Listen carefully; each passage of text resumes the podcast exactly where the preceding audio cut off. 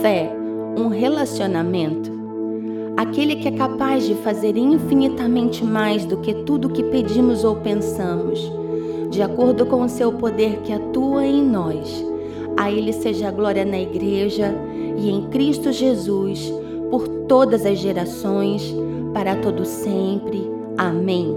Efésios 3, 20 e 21. Geralmente nós associamos a fé à conquista de objetivos que traçamos como meta.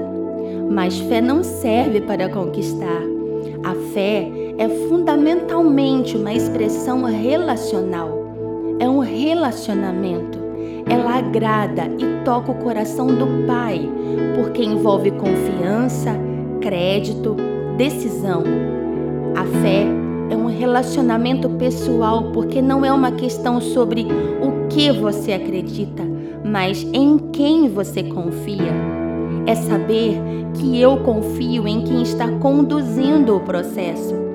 O Senhor me chamou para brilhar como Ele, e eu preciso saber que, mesmo no dia mau, eu e Jesus brilharemos juntos, ainda que seja o maior desafio e eu não entenda. A fé me levará a permanecer no cumprimento do meu propósito. Fé é capacitação, é estação de preparo, é acessar o céu, tocar o coração do Pai e experimentar a sensação de caminhar por cima das águas e chegar do outro lado. Quem escolhe viver mediante a fé caminha no ambiente do terceiro céu, altera sentenças, move estatutos e o impossível passa a ser uma rotina do seu dia a dia.